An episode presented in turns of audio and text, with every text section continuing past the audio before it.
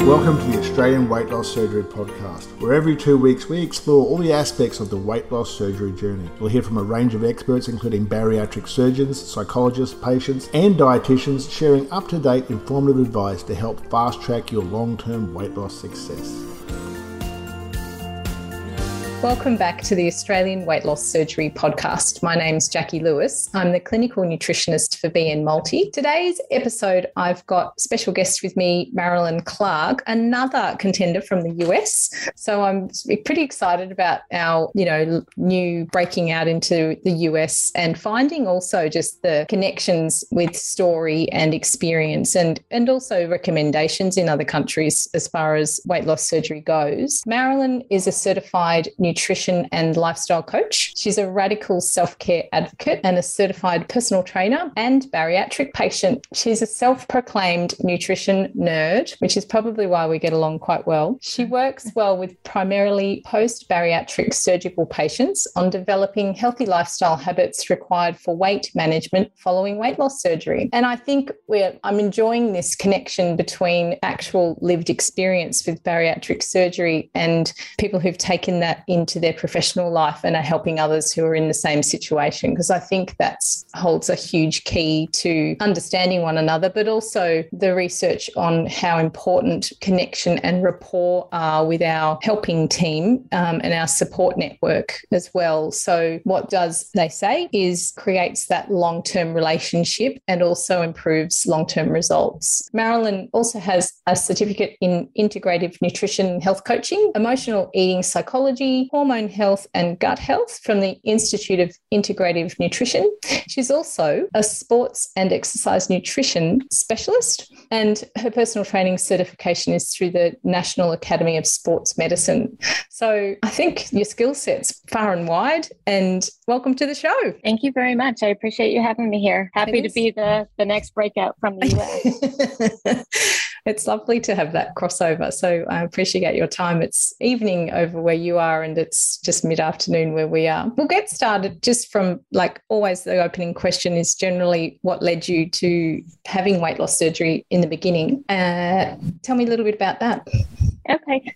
Um, my story is not unlike a lot of other people where um, I struggled with obesity most of my childhood as well as my adult life. And, you know, I was, I, I'm really good at nutrition. I know what to do, but just doing it and maintaining it was always a struggle for me. I had done a number of different programs for uh, medical, supervised medical weight loss in the past. And I got to this point where it's like I could lose and then I would gain back more. I would lose, gain back more, but I could never really get past anything and it was very very hard for me to maintain despite eating very low calorie diet. I would think i was eating like 700 800 calories a day which i'm sure that did something to my metabolism right there. But running uh, half marathons you know was very you know fitness oriented you know at that point. point and i just was not having any results. And one of the doctors said well we're out of options for you so we're going to refer you for bariatric surgery. Mm-hmm. and that was the first time i ever thought that you know i was like oh no has it gotten to that point? It's that bad. And i I was horrified and embarrassed and I struggled with the decision, but I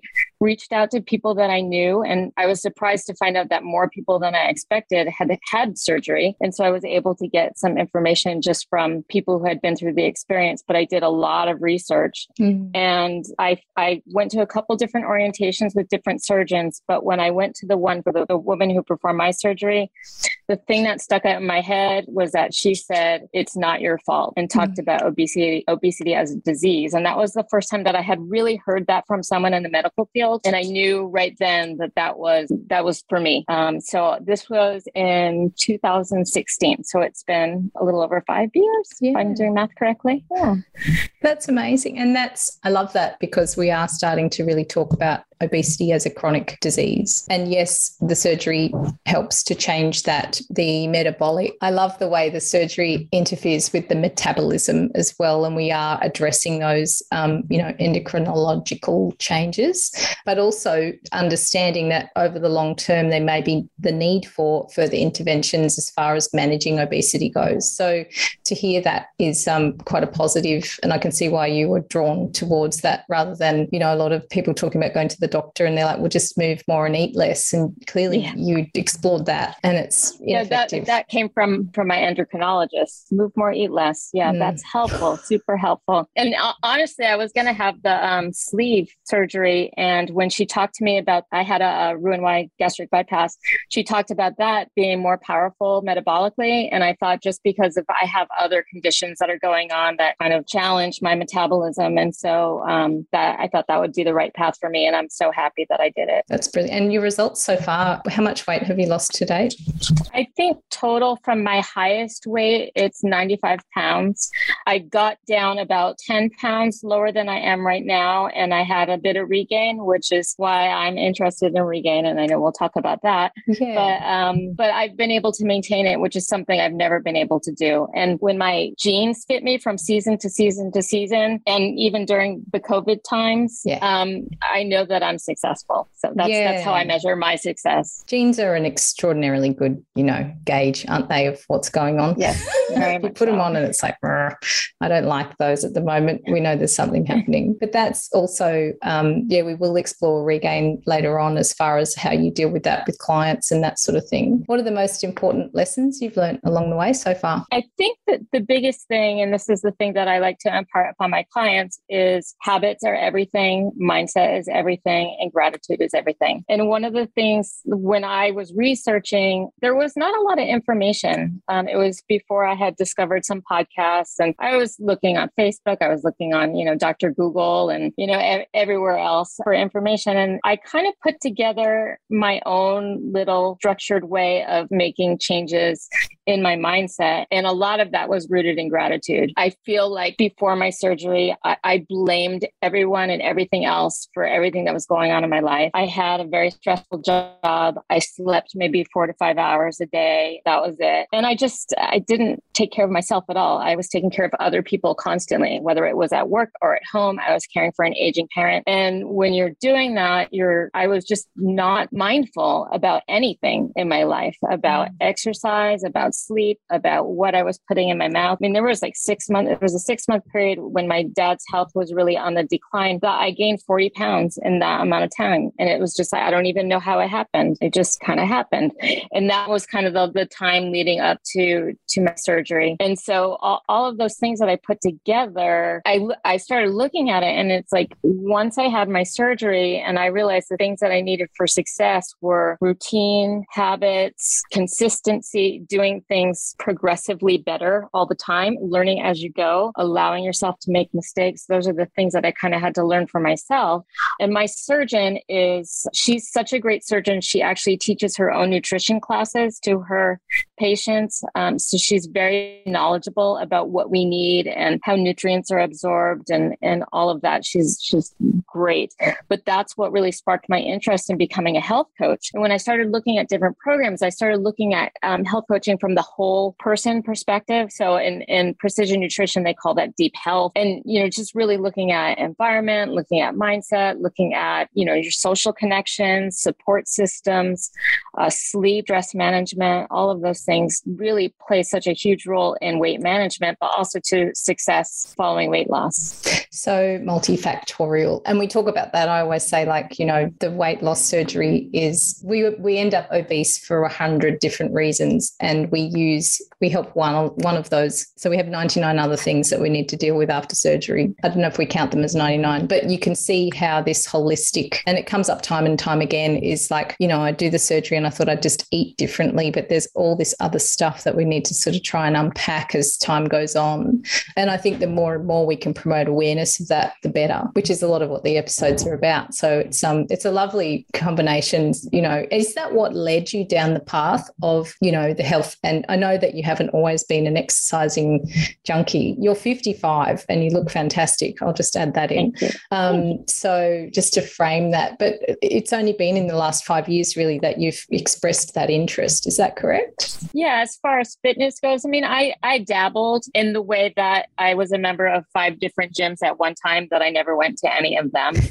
um, I, you know, I, I was running, I was doing different things that weren't necessarily the best things for my body. Yeah. Um, I started exploring yoga after surgery and sort of that like mind calming of the mind combined with movement was super helpful for me. But I had really bad damage in my knees from years of running at 200 plus pounds. Yeah. Um, and so in 2018, I think it was, I decided, all right, I need to get something done about this. I'm going to go to this gym and I'm going to find myself a trainer. And I did. I went in and I found a trainer and he got me through a knee surgery. He rehabbed me from that. I fell absolutely in love with fitness. Um, and I just, I trained for three years with him and now he's my hmm. business partner and we own two gyms oh, together. There you go. So who, who would have seen who knew? Coming? Yeah, not, not me at all. but when COVID happened, I had been doing mostly the nutrition um, coaching part of our business. And when COVID happened, I said, you know what? I think I'm going to get my personal trainer certification. And so our gym was closed down. Like I know in Australia, the same things happened there. Our gym was closed down in the middle of March of 2020. And I started my program the day after we were shut down. And I got my certificate in May and we were able to open up in June. And so I started with my first clients in June, some of which were over Zoom. Ah, the most productive COVID lockdown ever, I think. Exactly. I know I wasn't studying.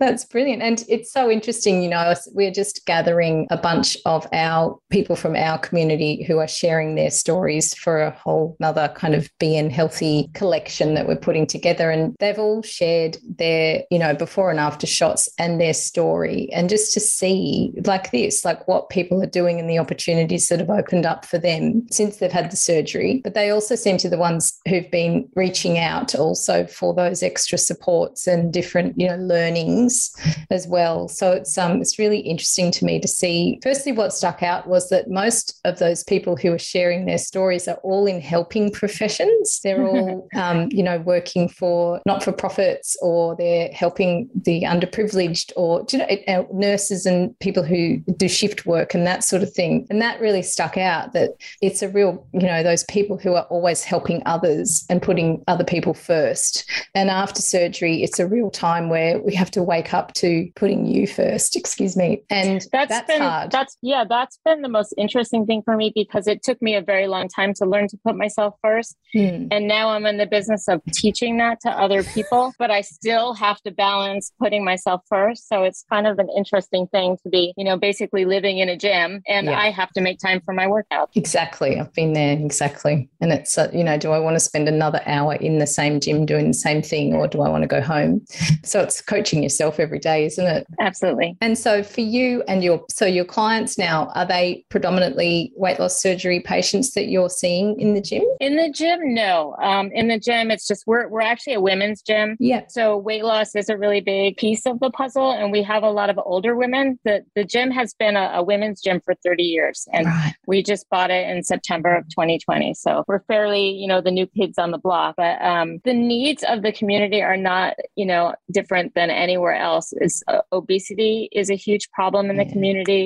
Um, type two diabetes is a huge problem in the community. So I do uh, kind of working with people on weight loss, on um, hormone balance, on blood sugar balance, um, as well as movement, because all of that stuff is so interconnected. And managing chronic conditions like that really requires looking at every aspect of people's lives. So um, some people are just my personal training clients, and I have some that are just nutrition clients. But I do have have my um, health coaching practice really started honing in on the bariatric community, specifically regarding regain. Mm. Um, after I had a government job and I retired from that um, before we opened the gyms, but I really wanted to focus on that because it was something that um, I struggled with after my surgery because it's, you know, it's a lot of work and it's very easy for old habits to slip back and you have to be constant, constantly vigilant about your own habits. And I did a little bit of research, you know, sort of Twitter research,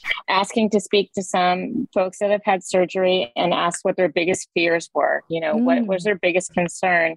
And regain was the biggest one of them. And these most of these are from people who had just had surgery and they were just, you know, afraid that what's going to happen if I gain all of my weight back. Because we've all heard, you know, everyone has a friend that said, "Oh, well, my friend had that surgery and they gained everything." And that's that's what you hear as a patient a lot, especially when you start opening up and telling your story to people.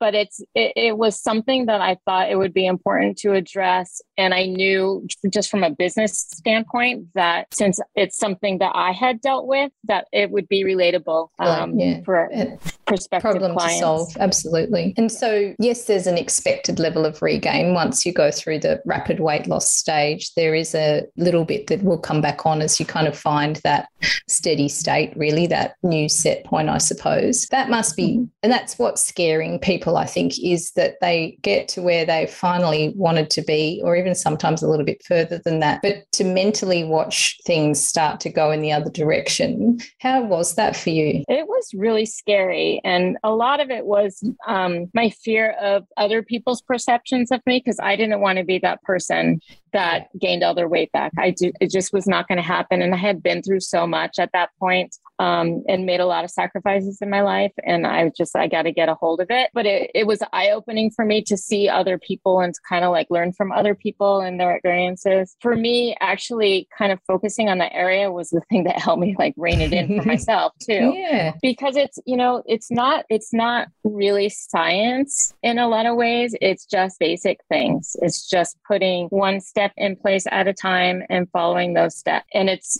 people overcomplicate things. And I think um, we talked about this a little bit before. We tried so many things over the course of our lives and we knew that we would fail. It was an expected outcome. So I, am sure every patient who had surgery got to like their third month when they hit that stall that everyone hits and said, That's it. This surgery will not work for me. And I was there. Um, I was sure it wasn't going to work for me. And then six months later, I hit my goal weight. And, you know, how did that happen? But um, I, I just think that so much conditioning has happened over our lives. And for me, it was, you know, close to 50 years of conditioning like that where I had struggled with this, that I kind of had to change my thinking that w- when people say the struggle is real, drives me crazy because if you put that out there in the universe that it's a struggle, it will be a struggle. Yeah. And so flipping that around and like focusing more on positivity and looking back to how far I had come and to look at these are all the things that I have gained, not weight loss, you know, yes. my life, my mobility, um, a whole new career, you know, just,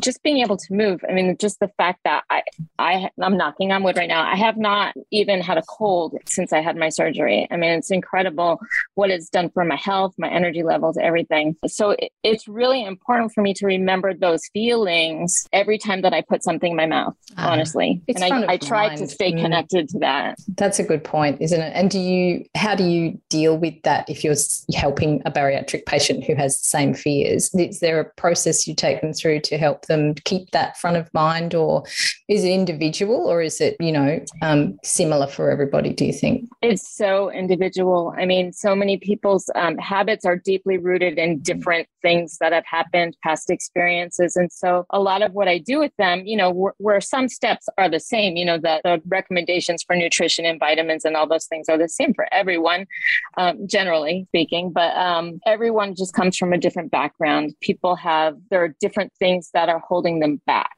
you know so it's like i try to work with them to identify a why did they have the surgery like what what are their goals and what led them to that place and really digging into that so that people can stay connected to that and think about that, like their why. I talk about that a lot. Mm. Um, think about that all the time. You know, have that top of mind so that when they're when they are struggling, and struggles do happen, um, they can look back at that and say, I did this so that I could be a healthy example for my children, or I did this so that I can. I, one of my clients um, says uh, she is see- seeking a century, which to her means she's losing 100 pounds so she can dance when she's 100, which I love that. I love that. Um, so everyone kind of has their different motivation. And so for me, um, I just listen.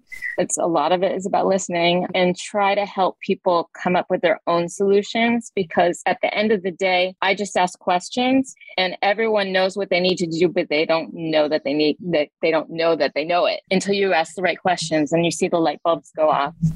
And I think that's a skill. And that's the coaching. Like I've had a few coaches on now, and it's really interesting for me to hear their questioning and how it, it's those aha moments of them just just slowly and gently unpacking why is that? What do you think that is? And and getting the client to just kind of introspect on that and then go, ah, there it is. Because you're right, food is so psychological and it starts from very early on when, you know, there's family beliefs around food and there's reward systems and there's, you know, some, you know, the people who say I eat when I'm sad and then I eat when I'm happy. It's like it's just depends on the family. And then it comes into the genetics as well. And and we take that right through. So it's lovely to hear that it doesn't really matter what age age we are. Like you're saying, you've got 50 years of all of this backstory to look through, but it's not impossible.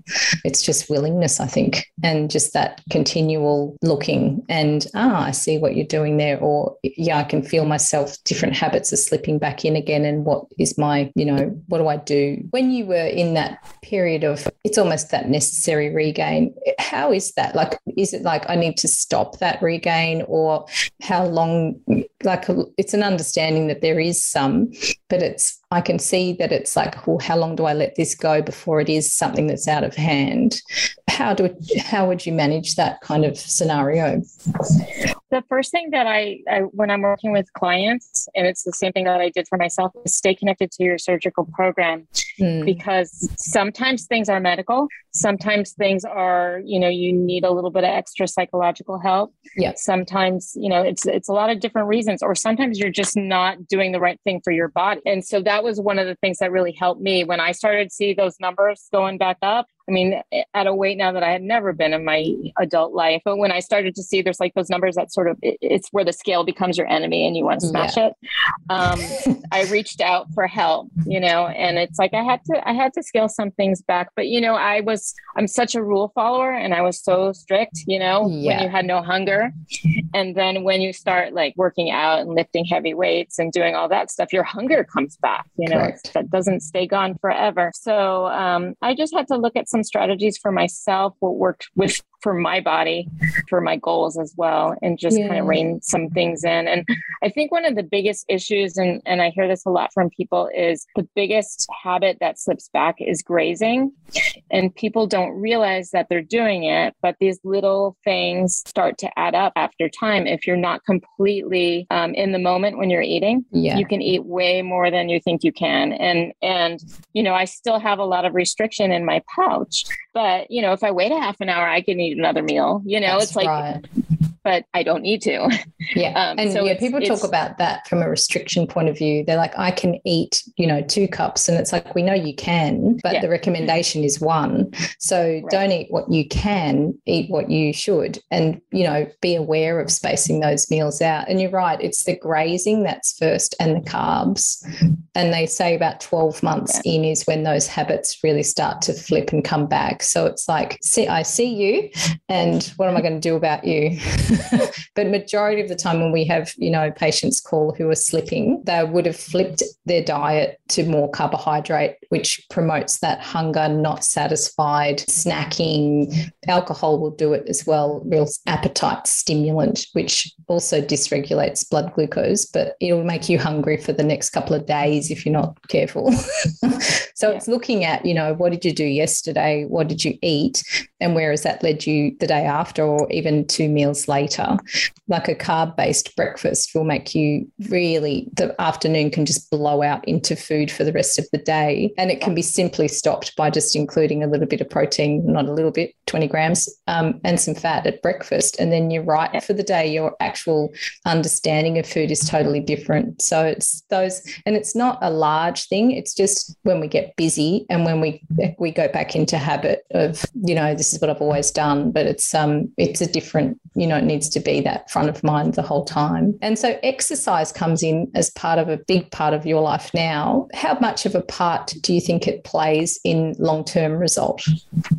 Um, it's that's an interesting question because from a from a scientific standpoint, I don't know because I don't believe that exercise really changes anything on the scale. For yes. me personally, like I can't go and you know work out for two hours and then be able to eat something extra. I can't. Mm. It just doesn't work that way. So I look at exercise personally as about physical activity and fitness, whereas my nutrition is what I have to do for weight management. Yeah. But exercise is a huge piece of my stress management component. Yeah. Um, but it's also changed my body a lot. Um, you know, I, I may be at a higher weight than I was at my lowest weight, but I'm smaller than I yes. was because I've built a lot more muscle, which, you know, at my age is a lot harder to do. Yeah. And that really requires very specific nutrition. And it so, does. like you were saying, the protein and the fat is going to be the thing that keeps you satisfied, but also keep you fueled. Building too. Um, yeah. yeah.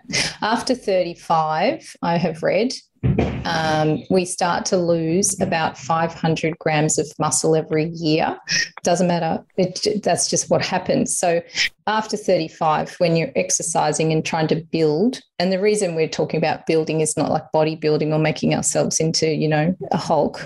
It's more about metabolic activity. And the more muscle you have, it's like putting a larger engine in a car that's sitting at the traffic lights. It burns more energy. So it helps you to maintain weight, but it's looking at how that all plays out as well. And how do we implement this? How do we, when we know we're losing 500 grams of muscle, what do we need to do to go into deficit and into you know into a positive into a growth state and it's food and it's the stressors that we put on the body as far as exercise and then how do we eat after exercise and that sort of thing but a lot of it's protein um, i always say we're not made out of carbs we're made out of protein um, and that's where that comes in but also exercise helps with our muscle tissue it helps to reduce insulin resistance and helps us to be more insulin sensitive. So it's not like we're locking in fat anymore. When we're insulin resistant, it's like there's this chemical lock there that there's a lot of insulin on the scene. And when there's insulin in the bloodstream, fat loss just can't take place. It's just like if you've got that going on, you can't have that, and that's that's the science of it. Um, so it's those things like protein and low GI foods that reduce your glycemic load and help you to um, realize fat loss. The other thing, exercise gives you more of these transporters as well. They're called GLUT4. You don't need to know that, but that helps with um, you can deal with more insulin on the scene and glucose, and it's okay. It's like this. It's um, in and out of the gates quite easily, and it also helps with weight maintenance and that sort of stuff. But in like overall, I reckon about seventy percent of your results are from food. They oh, always yeah. say you can't ex you can't out exercise a bad diet or you can't outrun no. a bad diet.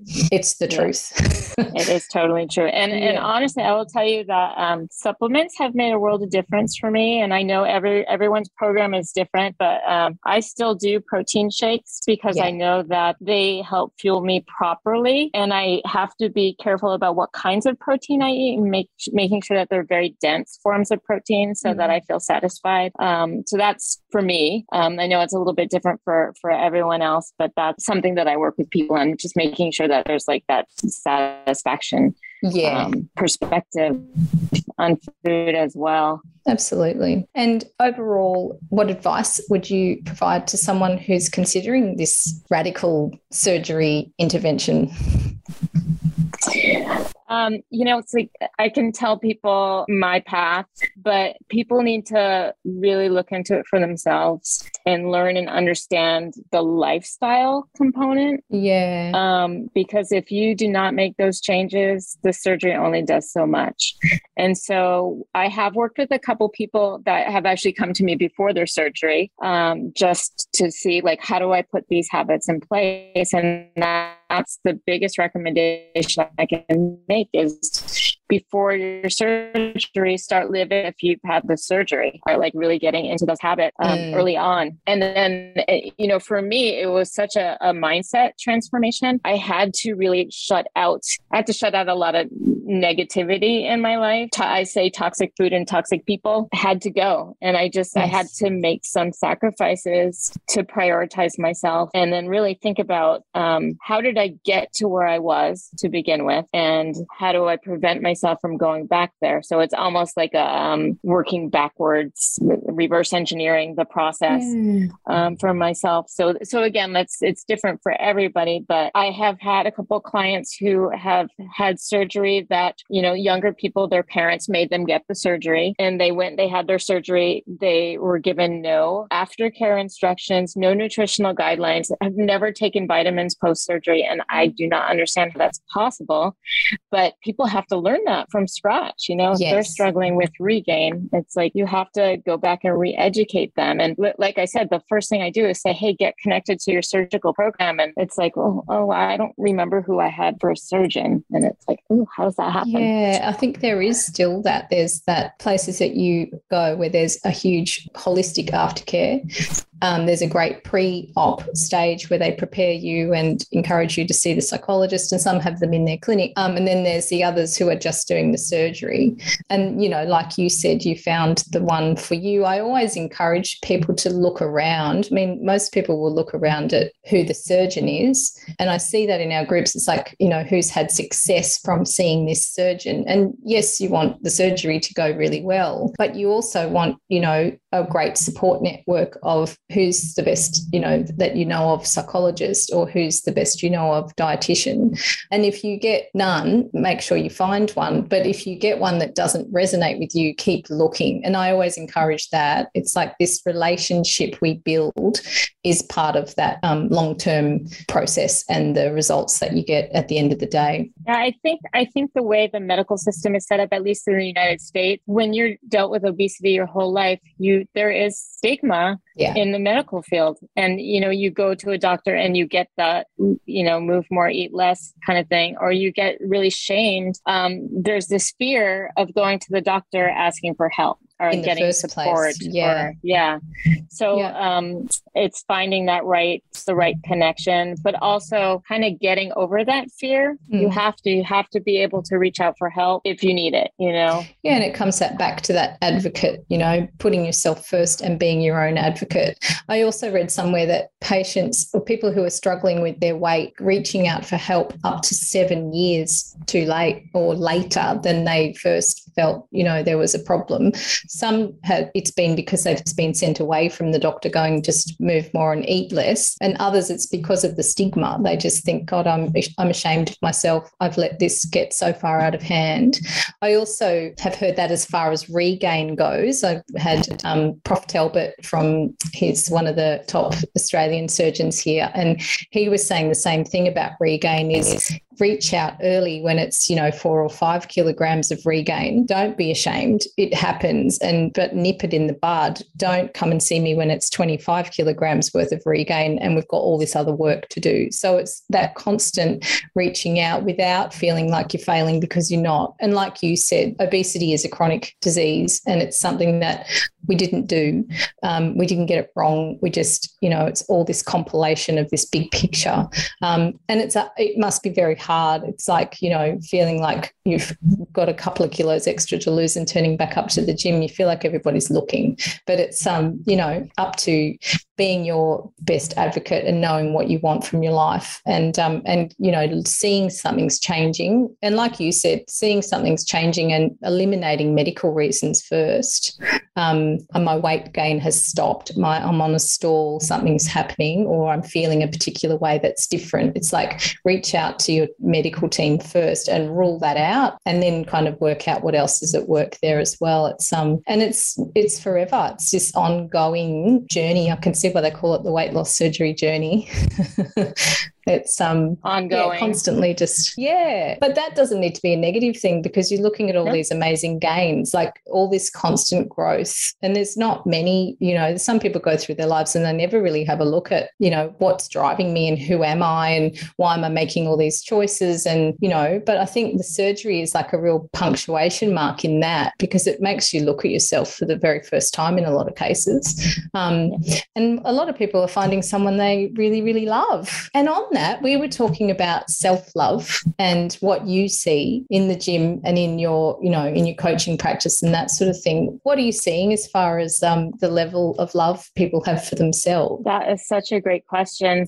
Um, it is, it's astonishing to me how many people are so concerned about everyone looking at them at the gym and how self conscious they are and how they'll look at someone else and they'll say, Look at that girl over there in the corner. I wish I could come in and just do that thing that she's doing and not think about what anyone else is thinking. And I was like, mm-hmm. Don't you think that she's having the same thoughts right now? Um, and, you know, I, maybe as women, you know, we're like more self conscious about it. And it's great because it's a women's gym. So they don't have to have like the guys looking at them and, and whatnot. But um, yeah. building that self confidence and actually teaching people that nobody is looking at them, they're all focused on their own goals, gets them to focus on themselves. But it, it's really hard that I think the mental piece of it when you lose weight, like I still sometimes don't see myself as a smaller person. And yeah, I, I have to re- I have to reinforce that in my head all the time. Like sometimes I'm like, I'm not strong enough, I'm not tall enough, I'm not, you know, this or that. And it's I have to flip it around and remember, you know, I, I've come such a long way and I'm way I think everyone is stronger than they think they are. Yeah. Um, and so when I work with people, when you talk about the whole um, total body or total health picture, it's strengthened mind, it's strengthened body, it's strengthened, you know, a lot of different respects. And getting people to look inward and see their strengths and, you know, embrace those rather mm-hmm. than looking at their weaknesses. It's just kind of flipping things around because there's always a way to take a negative and flip it to the positive. Yeah, there is, isn't there? I think. And I think when you have been walking around and you've been, uh, you know, um, part of this stigma, you feel like everywhere you go, if you're eating something, it's, you know, you shouldn't be eating, or if you're, you know, worrying about fitting into a chair in a restaurant, that sort of all that headspace that being overweight takes up to flip yep. it around and, you know, and, and, find the positive. The other thing is, yeah, then you're walking around in a smaller body and still feeling like a person who's, who's still part of that stigma. So it's like the surgery is amazing, but like my head needs to catch up with it as well. Um, it's, Absolutely. you know, it is such mind game as well. It's um and it's a process, which is fantastic. But and then in the gym, exactly right. I was I'm too old for it now. Well, I shouldn't say that. I used to be a personal trainer, so I know what to do in the gym I think by this stage, did it for years. But the same thing, I can walk in and I still feel clumsy or obvious or you know and and I can't imagine that someone who's on the weight loss surgery journey turns up to the gym and goes let's rock this place like it's a hard yeah. place to turn up um, yeah.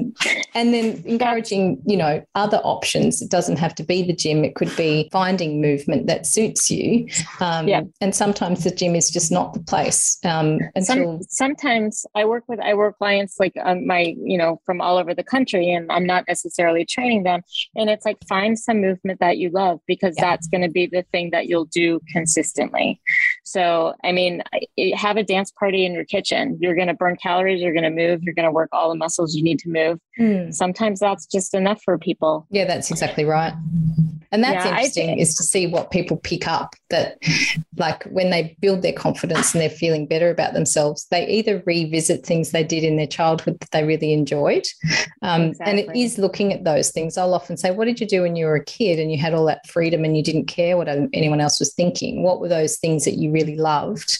Um, and let's like bring those parts back in so that I think it also speaks to the child inside us who's been probably locked in a box for a really long long time let her out and have some fun. And and a lot of that healing work takes place when you honor that little girl or boy who you know had all this stuff and bring them up and and nurture and look after them. It's, yeah, we talk about that a bit like reparenting and that sort of thing is giving back to yourself, you know, what you would give to your best friend or what would you say to a friend who was, who'd lost 50 kilos? What would you say? Would you be beating them up or would you be going, well done, you? So it's, yeah. you know, it's that inner dialogue is picking that up and changing it. And that's been the biggest thing for me in, in owning gyms because I see women come in there all the time, different ages, different sizes, everything, and creating a safe space there where no one is being judged by their body at all, and mm-hmm. no one's being judged by their level of mobility. No one's being judged. Everyone starts somewhere.